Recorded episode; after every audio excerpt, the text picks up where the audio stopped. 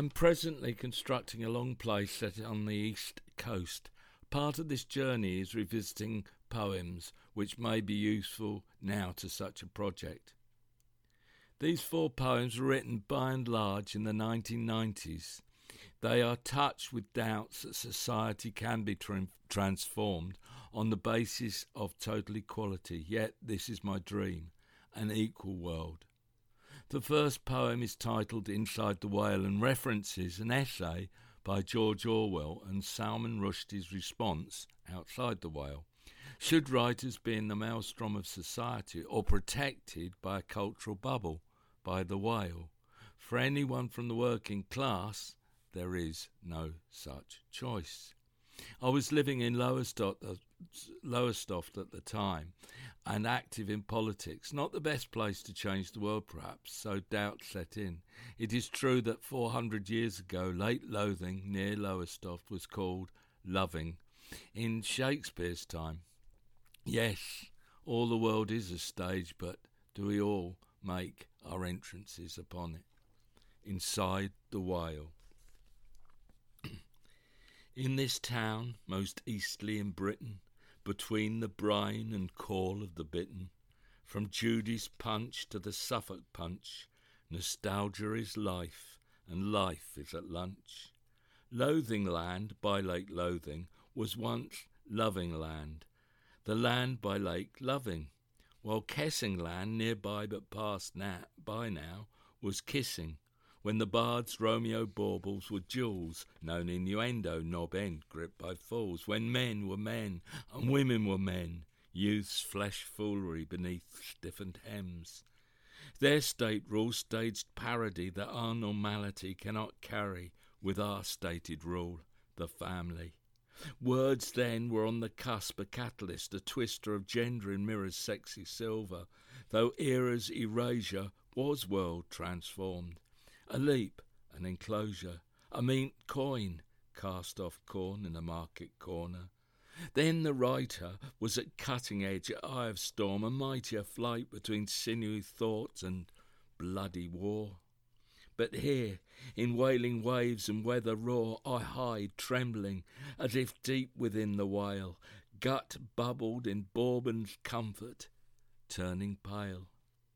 And this be me, states the writer in Britain's Mal at this postmodern edge of England's back-stained wall, foul mouthed, dog eared down, like so many lives, we marginal masses in the archives, appendices to literary tombs, ghostly prompts, ASMs in box set rooms, one line peasants applauding kings, off stage, and just a rumour in the wings.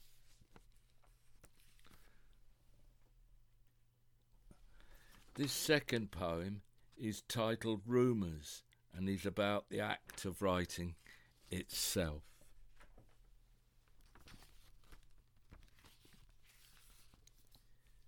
This then will be screwed up in my hand as was wailing cradle and this loathing land for rumours in the wings is but air. The rhetoric of the writer's own despair.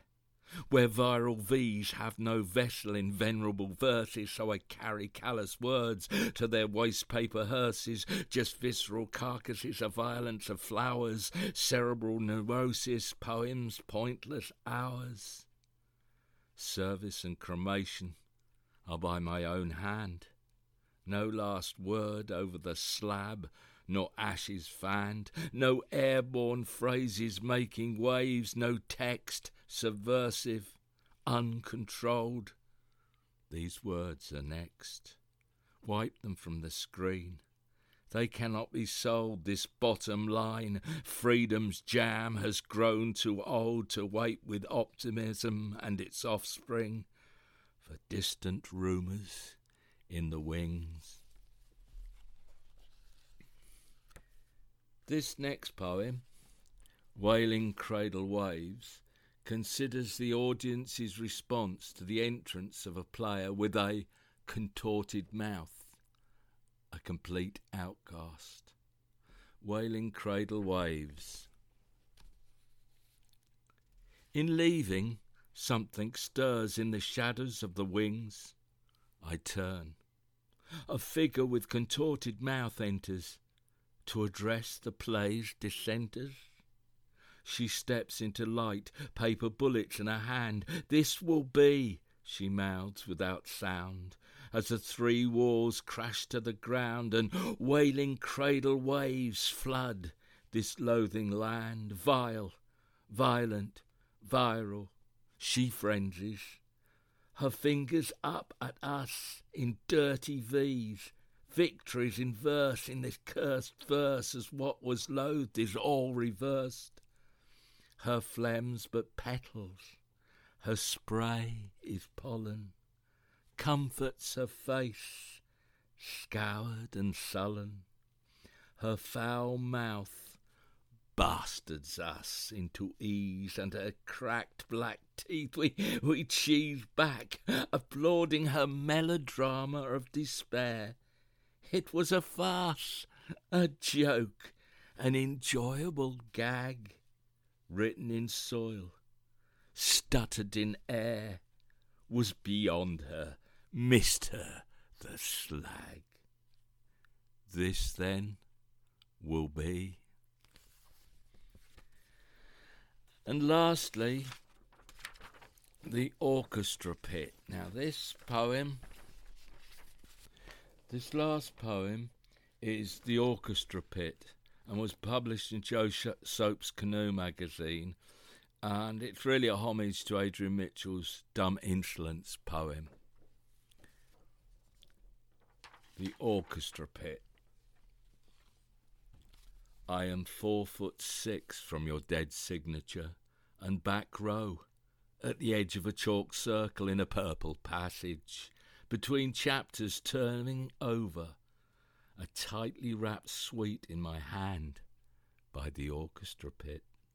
I am four foot six taller than you, and according to the usual unreliable resources, nine and variously covered in dirt, and Union Jacks are invisible with my purple veins and needles with which you inject my script. I am four foot six from your subject, for I am not a swathe of flowers nor a murder of crows over corn.